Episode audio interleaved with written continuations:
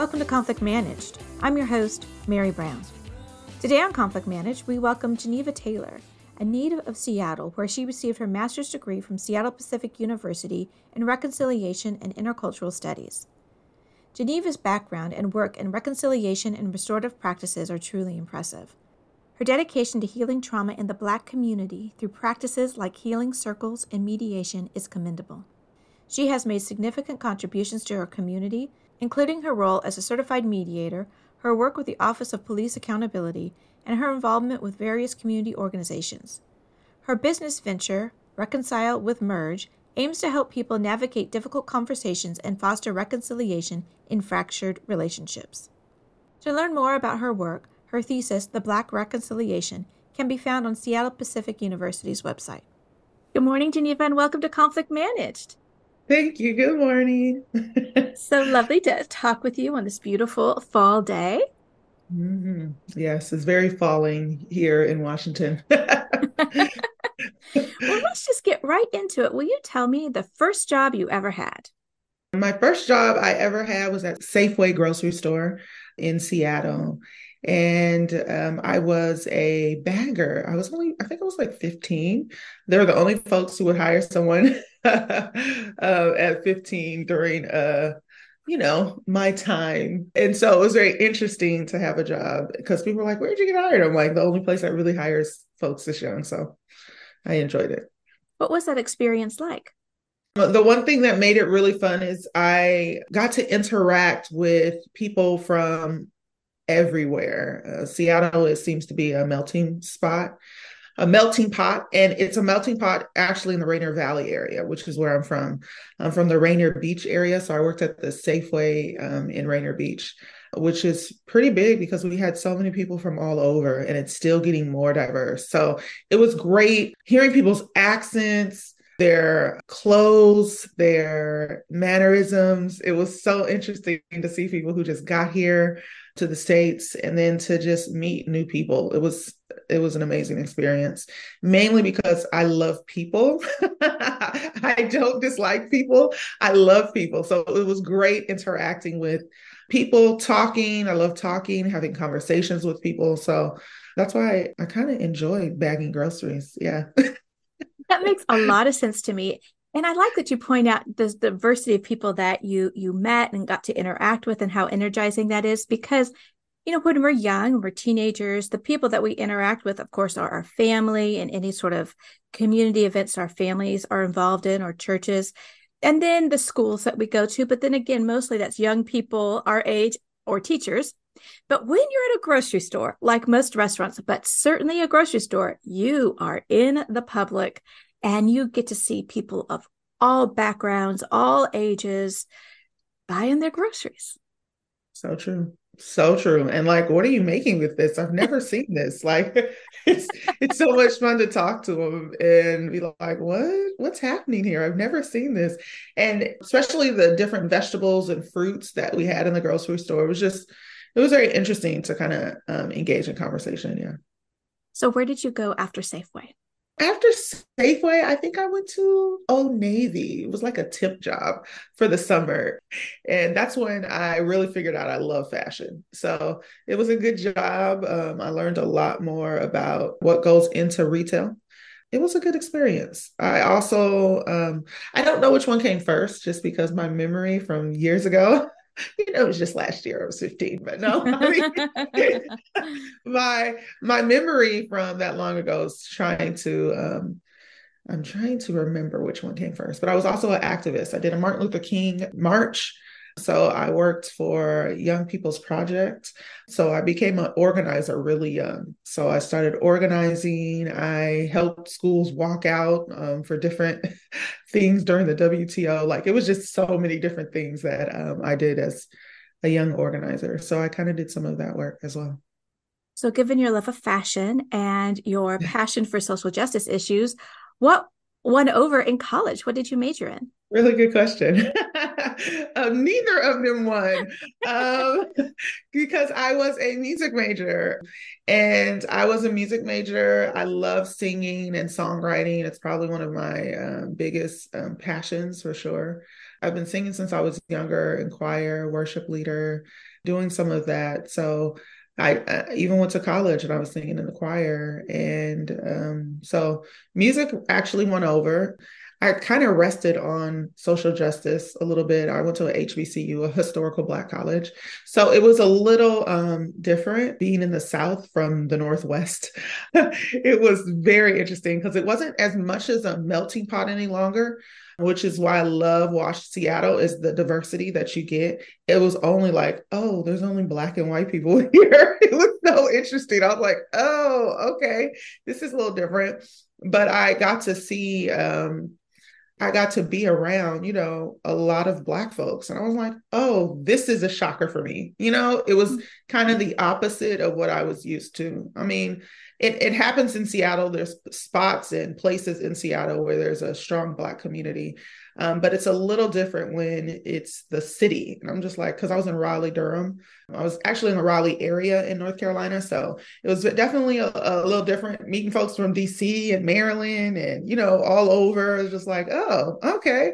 So I enjoyed that a lot. But the music definitely won over and fashion kind of got even more juiced up down there. So yeah. Well, I, I would think that music is a wonderful meeting ground between fashion and um, social justice issues and activism because, I mean, I'm preaching to the choir here. Music, uh, what it has the power to do, and how creative it is, and how empowering it can be, and how encouraging it can be to others to help them along the path of being light to whatever issue is going on. So I think that makes a lot of sense. Yeah, that's very true. I like how you paired those together. very, very true.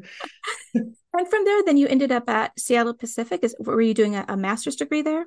Yeah, I came back to Washington and wanted to really focus in on getting my master's. Um, I actually started in business. I mm-hmm. wanted to do business.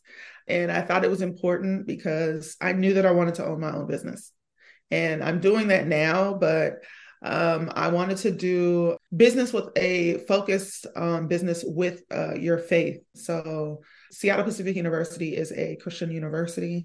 I went through the seminary um, degree, but there is a seminary degree track where it's business and a seminary degree track, which was reconciliation and intercultural studies. And I was like, yeah. And there were many more, but I was like, I'll do the business. But I sat in some um, because you had to take some basic reconciliation work courses. And I did that with Dr. Brenda Salter McNeil, who is my mentor and who has been doing this work forever, right? And so I was doing that with her and she she pulled me to the side. I went in her office and she said, "Now, Geneva, I know you're in business, but you seem to have an eye for some of this work and social justice and some of the work regarding you know, bringing people together and understanding communities and helping people unify. And what does that look like to change your major from business to um, reconciliation? And I thought about it. I looked at my papers and saw all the notes she wrote, and she was like, "I was," and I was thinking, like, "You might be right. This is this has definitely been something I um, have been passionate about. Is fighting for injustice and equity and inclusion and belonging, all of those things, right?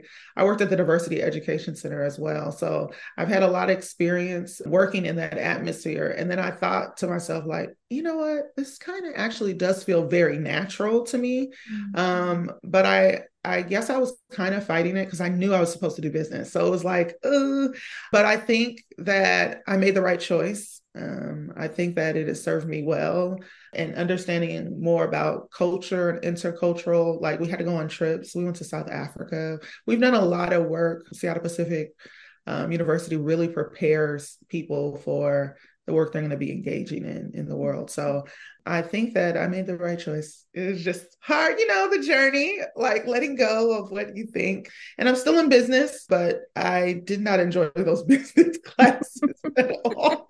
She's like, You do not like these. I said, No, I know. So yeah. It, it is out. so it's so wonderful to have mentors who can see our trajectory and see something in us that we don't see and given their experience so i'm sure it wasn't that she thought, thought that you aren't going to go into business but for you to be flourishing in that business this path will actually get you there in a way that as you said, is who you are.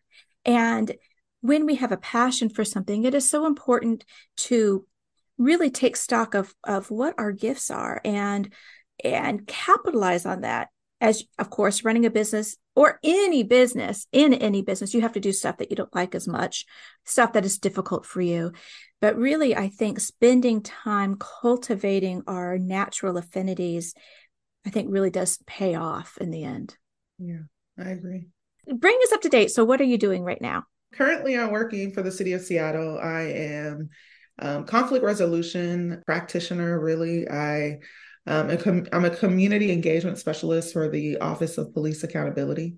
Um, and I also um, do work around uh, restorative justice. So I do that for our office. I run our mediation program in our office. Um, I train mediators. Um, I became a certified mediator at this position earlier um, in my career or t- my time here um, at City of Seattle. And so now I'm teaching folks how to do mediations. I'm running circles.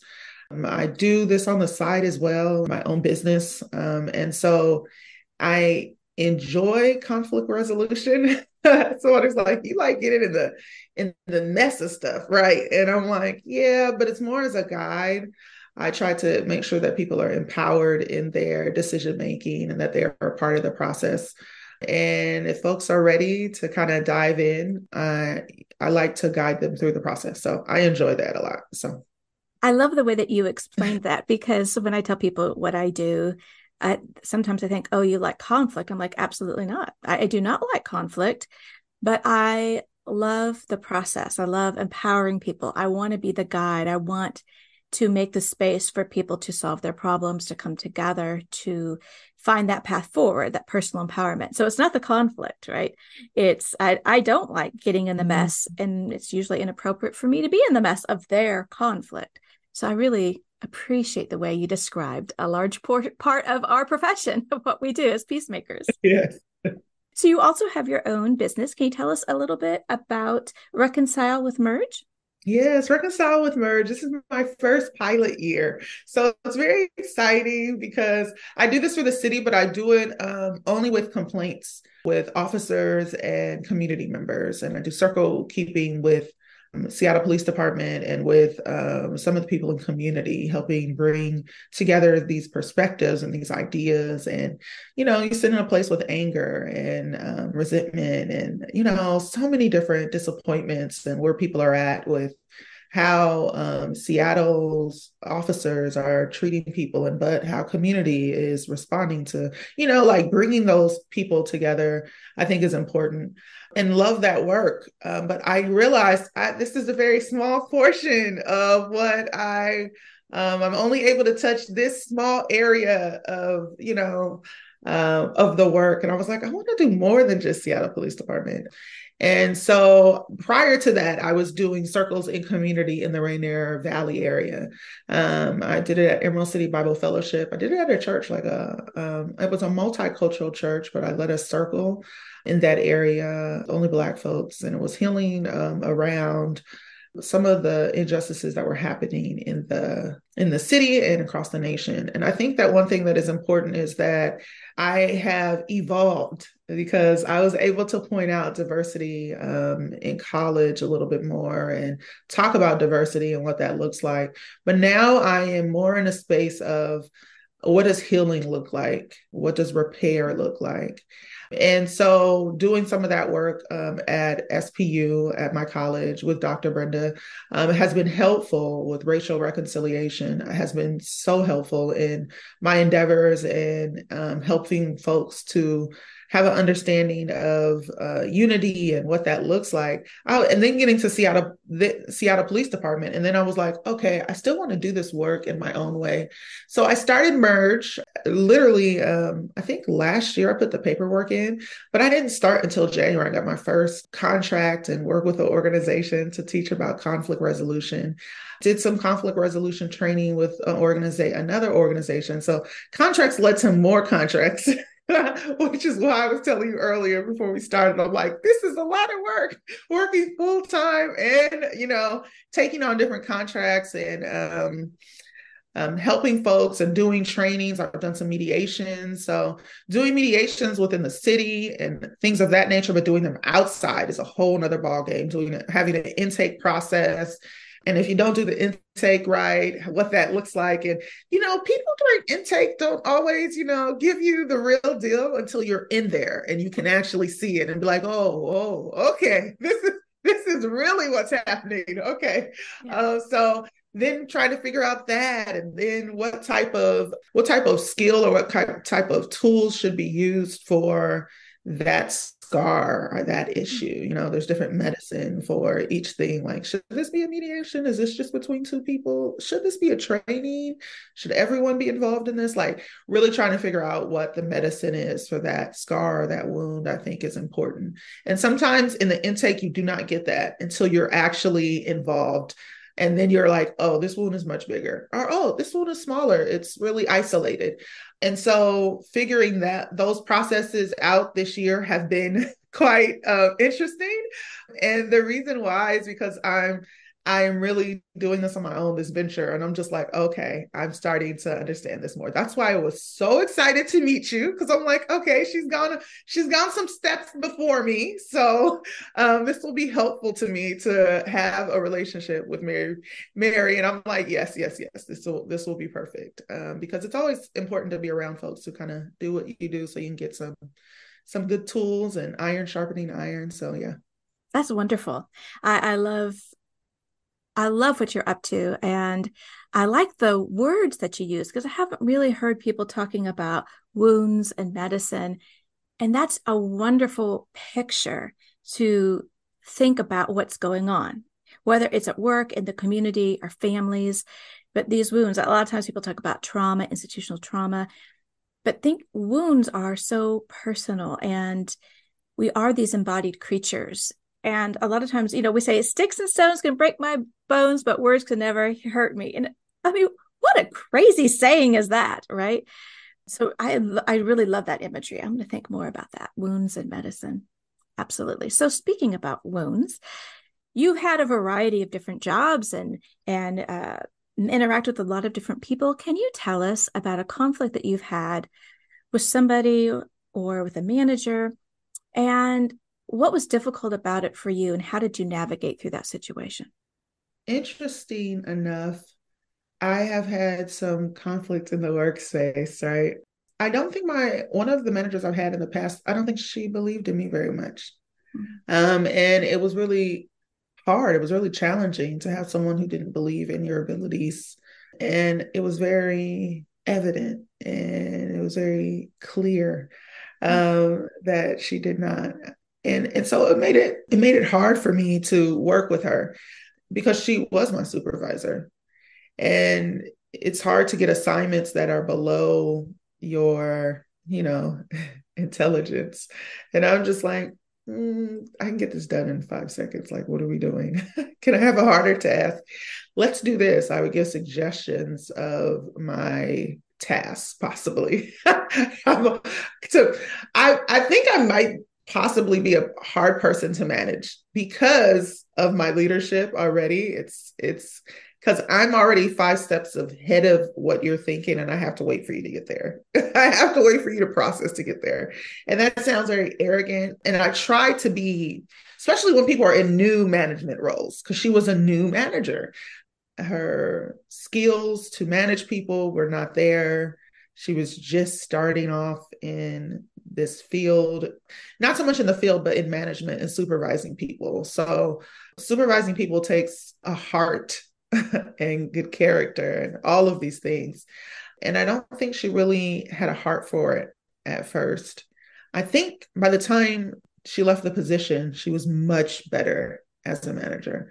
But sitting with her through that process of becoming a great manager uh, was not fun, nor was it ideal.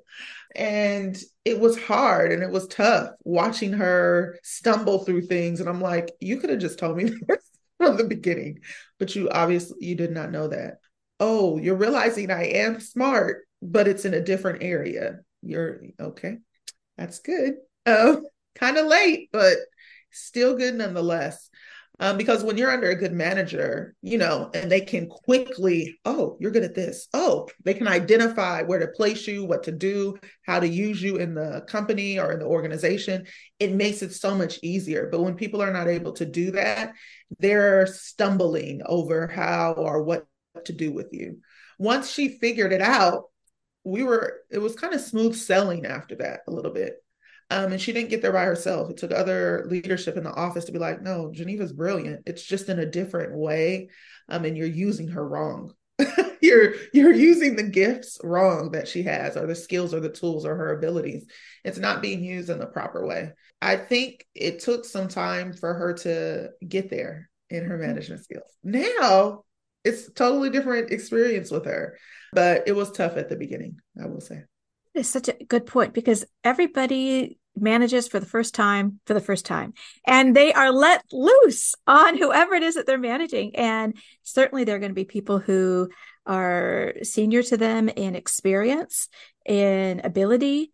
And of course a good manager shouldn't want to be the smartest person in the room but rather being able to you know do all the different sorts of wonderful things that a, a good manager can do that is such a good point about having grace on somebody that can make your life really difficult. Mm-hmm. Uh, and, and, to, and to, you know, to really think about, you know, these sort of management structures and power, it's all very temporary and people are in process and people change. And leadership, as you know, has little to do with the title. And yet, titles really do make a difference uh, in insofar as the power that somebody can have over our day to day, right? Mm-hmm so interesting. Really interesting to think about that experience and how much you learned and how much you probably had to control yourself right? Yeah. like why is this person here? Right? Just go away. Let me do what but that but you did her a mercy by sticking it out and helping her develop instead of going to somebody above her and writing her up and trying to get her out. There are people at work that are frustrating to us for a variety of reasons and it's difficult when they're our manager but your story there is such a good example is we don't have to give up on people. We can come alongside them, even if they are our manager, and believe in them that they can be better at what they do and that we can be a part of that. I, I think that's very powerful. Yeah. It hard. Was, it was definitely tough. I literally really wanted tough. to quit. There was a few times where I'm like, I'm gonna quit. I'm not doing this anymore. Um, a coworker quit. I think I'm the only one who's, you know, still in the position from uh, kind of her time. Um, mm. and she's no longer there. So mm. it was very, it was a journey. it was a journey. And she's a much better manager now. And she'll say things like, What do you think, Geneva? I'm like, You're asking me for my opinion now. It's just to see her her growth. It's like blooming, right? But you bloomed on my time, which was very very like really I had to sit through this and endure. But um, much better, much better manager. Much better now. Yeah. And I mean, that's the story of our work lives, right? If we yeah. want to be resilient, we don't get resilience just because we have these wonderful environments and all the resources we need and wonderful bosses that speak into us and encourage us, right? That's wonderful. And hopefully we get that sometimes. But most of the time, we work with people or for people that we might find tiresome, that we might think they don't really know what's going on, that are getting actually in the way of work. And a part of being in a community at work is figuring it out and figuring out what really matters and self empowerment. How do I move forward, even though this person is is difficult for me, but it's difficult for me. So what do I do? This, as you know, as being a conflict resolution person, finding the empowerment in the difficult situation because there will always be difficult situations. Always. Always. You get yeah. through one and you think, shoo, right? Just like you bought a house, right? You buy, you know, like, oh, I got this. And then something unfortunately will break. You know something is there's always something. Always. That's what my mom has always taught me. She's like it's not one thing it's another. It's okay. You got to keep going. You got to keep trucking. And it's funny that you mentioned that because that's one of the first things i talk about in training. Conflict is normal. Right. It's normal. normal. Don't think of it as conflict. Think of it as a difficult conversation, or this might be a little challenging. This might hurt a little bit to have this conversation, but it's normal. It's not something that's going to go away or, you know, it's just the way that we manage it, how we walk through it, you know? So that's right. Absolutely. And I think normalizing it and expecting it, like change management. Yeah. I think if you get into any job, you think, shoo, I'm done learning. I've got this new system. It's just really you're setting yourself up for failure. Or yeah. I walked through this difficult thing, this manager. Now I'm done with conflict at work. It doesn't work that way. Mm-hmm. Right. People have, and a lot of times the conflicts that hurt us the most are the little things, the barbs, the injustice, you know, the little slights that pile up and accumulate and make us feel uncared for, make us feel um, like we don't belong, make us feel in this way that is it, disrespected.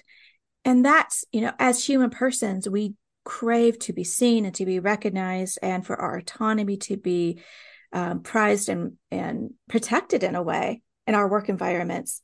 And those little things just chip at it. Yeah. And you're making me think about what happens when you are resilient and what happens when you do continue to push through? And what are the benefits that come from that? Because so easily we can be like mm, i'm done. But what happens if you stayed in the fight or continue to work towards something? It just i think of all the benefits. Like if i left that job i would have never been as far as I am in my career, the trainings, the skills, the different things that I have, the opportunities, the networking. If I was just like, I'm done, I would have left years of things that I've gained um, through that employer. Like it's, it makes me think like, wow, I'm glad I stayed in it. Um, it was worth every penny of it, every experience, every opportunity. I have traveled so much, like oh, we need you in this space, or oh, you need to do this training, or, or oh, like so many opportunities. If I um if I escaped or ran away from the challenge or um, the pain or the mm-hmm. frustration, right? I just think the growth comes through, you know, sitting in it, going through it. I don't know. Yeah. So why did you stay? I mean, nobody wants pain. And yet I agree with everything that you said you thought about quitting. Other people left because I couldn't take it. Why did you stay? Really really good question. Um one thing is i have faith. Um, i'm a person of faith. I'm a person of prayer. I'm a person who calls on the name of the lord. And i am i was in prayer to tell you the truth. I really was because i really wanted to quit. Mm-hmm. um and i prayed a lot. Like god is this really where you and I heard every time I prayed, sit there, stay, stay. And I'm like, but why? I'm not growing. I'm not learning. I hate this. Stay, Geneva. You have to stay. And I'm like, no, I don't have to. I want, you should stay. Daughter, stay. There's something there. And I'm like, no. And listening and being obedient and hearing from God and knowing, like, no, I'm really supposed to stay here. And knowing that I couldn't leave I wouldn't have I wouldn't have felt right leaving. Um, uh, mainly because because of what you know God said to me, like, no, you need to stay in it. Um, and because I stayed in it, I have I have gained so much. And not only that, she's a she's she t- before she left our organization, she said, I am such a better I am such a better manager because of you. Mm-hmm. And I think about that and I think about the other people I've interacted with and other people I have, you know, had an impact on or have had impacts on me and have taught me many things because she's taught me so much, even though she was micromanaging me, even though she was all of these things, I could list them out. But I am sharp in meetings, honey. I, I run through agendas, I send next steps. I do, I I did none of that before I got to her. I have learned so much from her she's taught me so much, but it really came with a change of perspective and me sitting in a place where it's like, even if it doesn't go your way, will you still stay? Will you still be a part of team? What does team look like? Will you be divisive? Will you be mm-hmm. a person who kind of starts a herd mentality? Like, what will this look like? You're teaching people this but how do you respond to it in it um, if you're an expert and conflict resolution person who could go in places and see kind of some of the challenges organizations are having how do you handle this how do you respond to this Um, how do your expertise actually play out? Because it's different to teach it, but to actually walk through it um, is a little different. So I think that this job, the jobs that I've had, have also taught me like, hmm, I can experience and understand what I'm walking in when someone says she micromanages me all the time. Mm-hmm. Or when she's when someone else says to me, you know, he's not, he doesn't really value the work that I do or believes in me. Oh, I know what that feels like. Mm-hmm. I I get that. I understand that. Um, so I think all of those things have helped me. So the reason I really stayed was definitely the voice of God in my prayer time, right? Uh, but now I see more so now, like, you know, I see more like, oh, I know why you made me stay. I know, I know, I see the benefits of it, you know? Yeah. Yeah. Nobody escapes conflict and difficult situations. I talk to mediators, and among mediators, they have problems. It doesn't matter. People are people. We're yeah. in different positions and you know the voice of god is is pretty powerful uh, a reason to stay or to go and we have for people who aren't religious you know mentors yeah. we both of us are certainly not advocating staying in a toxic situation that you are being harmed in yeah. so everybody has to know where that is and the thing is some of your colleagues might have left because it was too toxic for them for because sure. at that time they didn't have the wherewithal given the other things going on in their life i'm not saying they aren't resilient but we don't know what other people are suffering yeah. or what's going on. And so every situation is different, but resilience comes with sticking it out at the right time, trusting yourself, figuring out what you can take and why you're there. And also thinking about what are the non negotiables, you know, what are those lines that uh, really are now impacting your mental health in such a way that it is um, the sum game is not worth it anymore. Yeah, absolutely. And I think some of the people who have left have definitely heard, like, I need to go. and I'm like, I totally get it. Mm-hmm. You got to go. You got to go. And they're like, well, why are you still there? Why are you still stay there? And it didn't make me no worse or no better. You know, it's, it was just for me. It was my journey. It's what I needed. Um, and their journeys were different. It looked That's different. Right. So I like that you said that because it's very true. No one, no one is saying stay in toxic, a toxic situation. But if you know there's something keeping you there, definitely kind of tap into what that is and why. Yeah. Yeah. And I think we talk about like if I'm in a toxic work environment, I say my work environment is toxic and I assume it's toxic for everyone. It may be, but there's a good chance it isn't because conflict is particular, it is personal. And so what is difficult for me, you may not care about, right? And and that's why it doesn't matter that you don't care about. I have to pay attention to myself and I need to work through that. But we want a bandwagon, right? We want to get people on our side because there's this, this sort of comfortability in and uh, a kind of um, affirmation in numbers. And that may be the case, but it's unnecessary for you to deal with your conflict, for you to move forward, and to see and recognize that other people may not have a problem with it. Yeah. And that's, and that's them. Very true. it's a very true thing. um, I know some people who let things just ride off their back. It doesn't. It's like water on a duck's back. Yeah. Yeah. Right. Right. right. Absolutely. They're like, mm, that bothered you? Okay. Like. yeah, and I'm like, and it didn't bother you. You know, we're both thinking, what's wrong with you? You know, some people can go into work and they're so. Yeah, mm-hmm. I have kids to feed. I have I have so many things outside of this that this might be a place of peace for me. I'm not paying attention to any of these people. I'm not processing. I don't care. I'm doing my job and I'm out. I know people who are like that. Yeah. Like, you want to have lunch with me? No, that's too much. I'm going to go eat lunch in my car or go eat lunch somewhere else by myself. I am so focused on getting this work done and going home and being with those are my family. Those are my friends. You all are just coworkers. Yeah. So everyone has a different take on it. Some that's people, right. their job is their life. It is their life. It is everything that they are passionate about, like this is their life. The people at their job are their family. Some people don't have family. Like you have to think about all these variables. Everyone is not in the same same shoe, same space, same perspective. That's so, right. And oftentimes those two kinds of people are in the same team or on the in the same organization and and it's just such a it's such a good thing to think about. Who am i? What do i want from work? And there are a variety of legitimate different ways to do really good work at work and have great relationships without thinking they're my family or um, it, there's just a variety of really different ways that we can treat each other with respect and allow for those differences of how we want to think about our work. Yeah, very true. Now, you mentioned several times about healing circles. I was wondering if you could tell us a little bit about that and how you see that working into helping people with and moving through conflict. Yeah.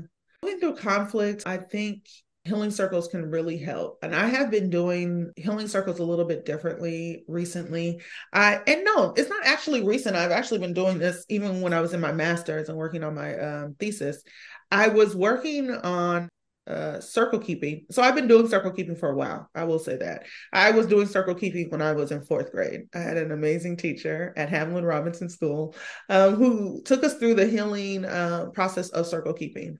She learned it from Indigenous folks in the Seattle area, and she walked us through it. And we did it every Friday. And we would sit in circle, and it helped us to manage emotions and our ability to communicate with one another. So circle keeping is really folks getting in a circle and there being a facilitator who asks questions and everyone around the circle asks a question uh, answers the question or they say paul or pass there's a talking piece there's a centerpiece um, it comes from indigenous folks from this country for sure but it's very global i would say. There's um, circle keeping that happened in africa as well. Um, there's circle keeping that happened really all over in different communities all over the globe. They didn't call it circle keeping. It didn't look exactly the same with fire in the middle of the circle. Like it looked it looked different, but it's really just a way to have conversation with one another in a more productive way. So in fourth grade, I was talking about how I wasn't invited to birthday party in my class. And I, I was like, I thought we were all friends and no one invited me to your party. She was like, I didn't think you wanted to go when it was her turn, right?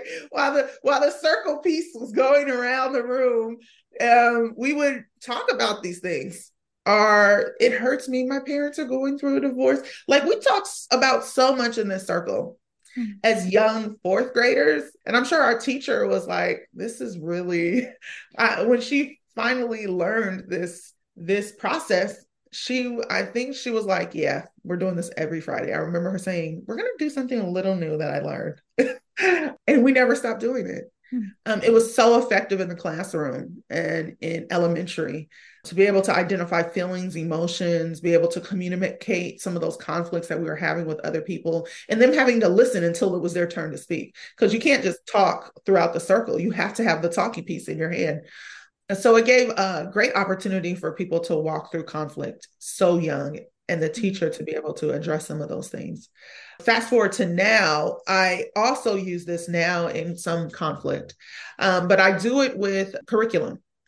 I don't just do circle keeping. Most of the time, I will probably talk for about a good 20, 30 minutes. I don't try to talk longer than that around a certain subject or a topic. And then I will ask a question in circle, and the talking piece will go around, and we will kind of address some something similar to what I just taught on or the curriculum around it.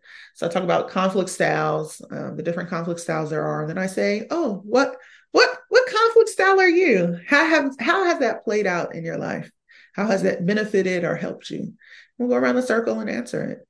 And people will be able to say, "Oh, that's why she did it that way. That's why she didn't." Oh, hmm, okay they'll start to process how their styles are different. How when they tried to talk to the person, you know, they kind of, you know, avoided it because maybe that's your conflict style, right?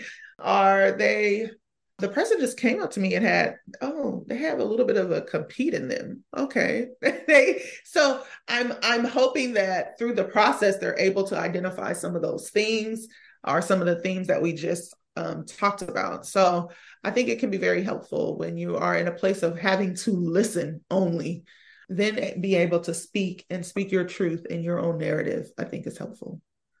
Well, that's amazing. I just imagine the fourth grade you being able to say that about the party and the other person being able to think about their own actions like, I had no idea this impacted anybody. Right. And so the next time, you know, might ask. And so you could have kept that with you. In fourth grade i was never asked and because and then you spin your own narrative as you fill in the blank. That's what we all do right?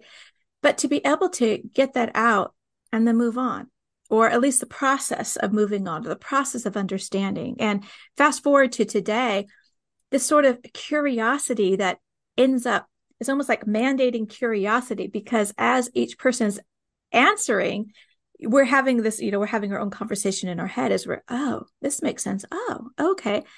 And the listening can spark the curiosity which can help us have empathy and understanding and look at people in a different way. We are so sure right? Myself included. I am so sure that i've got everybody down. I know what's going on. Now we're just like constant like these bumper cars you know? Yes and most of the time we're wrong. A lot of times we're oh, wrong. a lot of the time. you um, are not lying. It is so true. People are so fixated on what they've come up with in their head, their assumptions, their judgments. And I'm like, wait, did you even ask the person? like, did you have a conversation around it? They're like, no, I never talked to them. And I'm like, Okay, that's great. You came up with this all on your own in your own imagination. And it makes me think how powerful our minds are. Yes. How yes. powerful. Like, if we don't have answers, we move to assumption, we move to judgment, we move to all these places in the atmosphere. I'm like, that was, you went out of the universe to get that one. like, what? especially when they actually get the answer. And it's the hard part is because I'm actually somewhat in this situation now. And the hard part is when people are so fixed on it mm-hmm. that when they actually do hear the truth from the person, they say, oh no, that's a lie. Yeah.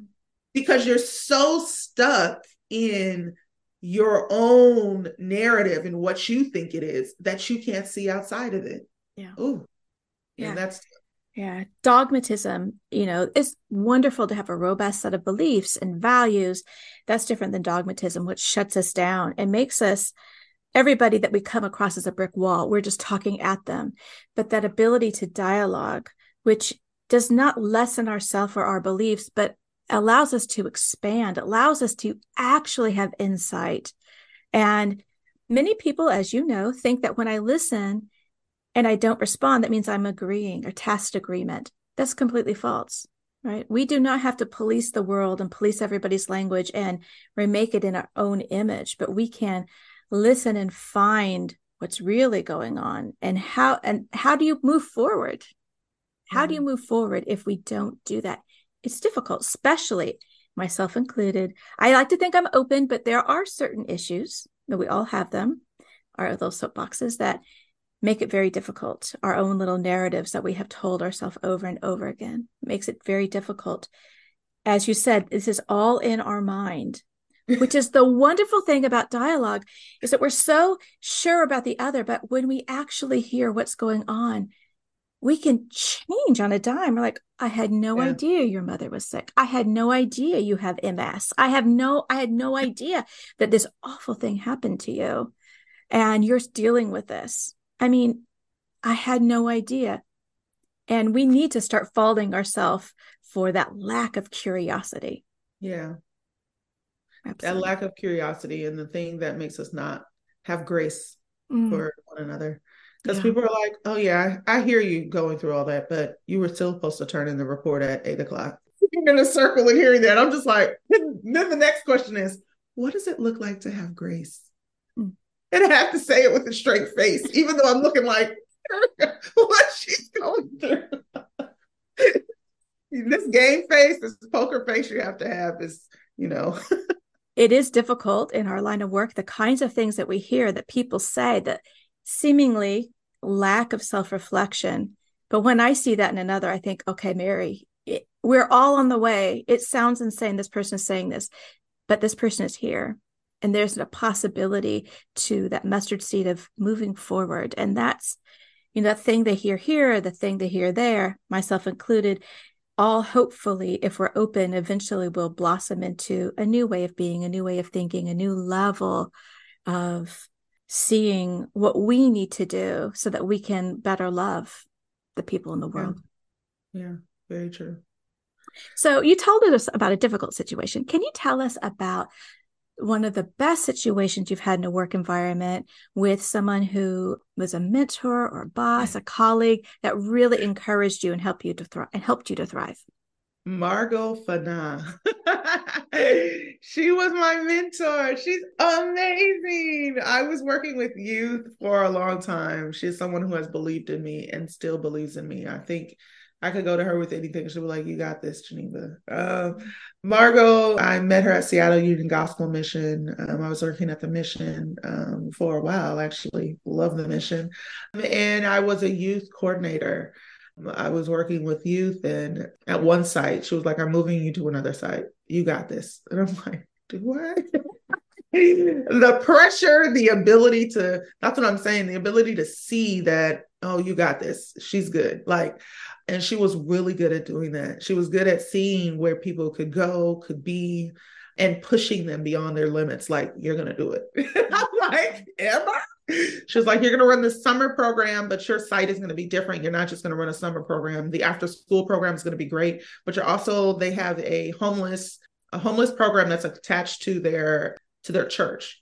So there'll be homeless people walking throughout the building and using the restrooms. And at night, they're going to close the church doors, but there's electric thing. Uh, but people will still be in the parking lot. Um, sleep. It was like a parking lot for folks who were uh, unhoused, right?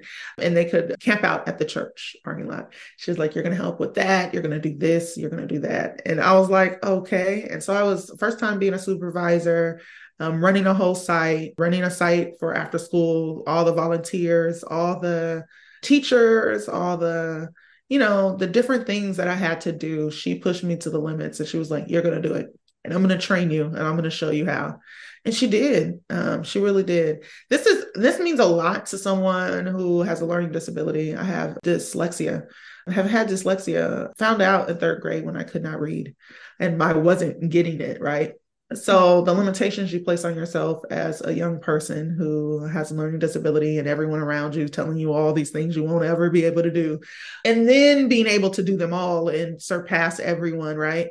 And then having someone who you work for who believes in those abilities like, no, you're gonna do this too. I'm like, really? Can I? like it was just it was really, really great because I was able to really be pushed a lot and to believe to for someone to believe in me as much as she did. I was always doing so many different things and it wasn't just me that she was this great for. she was she was this great for all the people that she led. Mm. And I think to myself like whoa, the ability to give this to me but then to give it to other people mm. like um, and to be able to do that with like how many people did she i think she led like 10 10 folks mm-hmm. um, at different sites throughout you know th- throughout seattle and king county. It's just like wow. Really really great organizer great uh, supervisor and manager. Um, yeah. What a wonderful experience. What a gift. Yeah she definitely is. Wonderful. Well, I could talk to you for hours and hours, but I'd like to end on this. I can't believe it's been about an hour. Um, I'd like to end on this question. When you think about the future of work, okay. and we want to bring in environments where not only people are treated with dignity and respect, but they are encouraged to thrive, what do you think needs to happen in the world of work to bring that about? Hmm, really good question. I teach a course called Revolutionary Listening what does it look like to listen not listen to respond or to attack or to defend but to really listen? It is so powerful to listen. And i think if we are all listening a little bit more not with bias or prejudice or but really listening to someone i think is important. But the same thing of speaking um, and speaking what you believe your truth your ability to communicate your heart. And both of these things kind of leave us in a vulnerable place to be able to say, This is what I believe, this is what's happening. It is, it leaves us in a place of vulnerability, but also for the listener to be humble enough to say, I'm not talking now, I'm only listening to you. It does such, such powerful things in organizations and in community because it doesn't happen a lot. uh, people are not having conversations. People, like we said, are going into assumptions and different things. But if you can actually have a conversation, so I'd say dialogue and conversation, I think is really important moving forward in the workspace, being able to have dialogue and conversation in a healthy way. Yeah. Mm-hmm. I love that. It's so powerful. It's free. In fact, it costs you less if you do it. It definitely does. it definitely does. Geneva, thank you so much for being on Conflict Managed. I had such a wonderful time talking with you. Absolutely. It was my pleasure. Thank you so much for having me. I appreciate it. Geneva, thank you so much for being on Conflict Managed. It's been such a joy to get to know you, and I appreciate the work that you're doing. Conflict Managed is produced by third party workplace conflict restoration services and hosted by me, Mary Brown. If you haven't had a chance to check out my new book, How to Be Unprofessional at Work Tips to Ensure Failure, which is 80 tips of what not to do at work and how to start a conversation about healthy work cultures. You can find it on Amazon. Come back, we have new episodes every Tuesday. Our music is courtesy of Dove Pilot. And remember, conflict is normal and to be expected. Let's deal with it. Until next time, take care.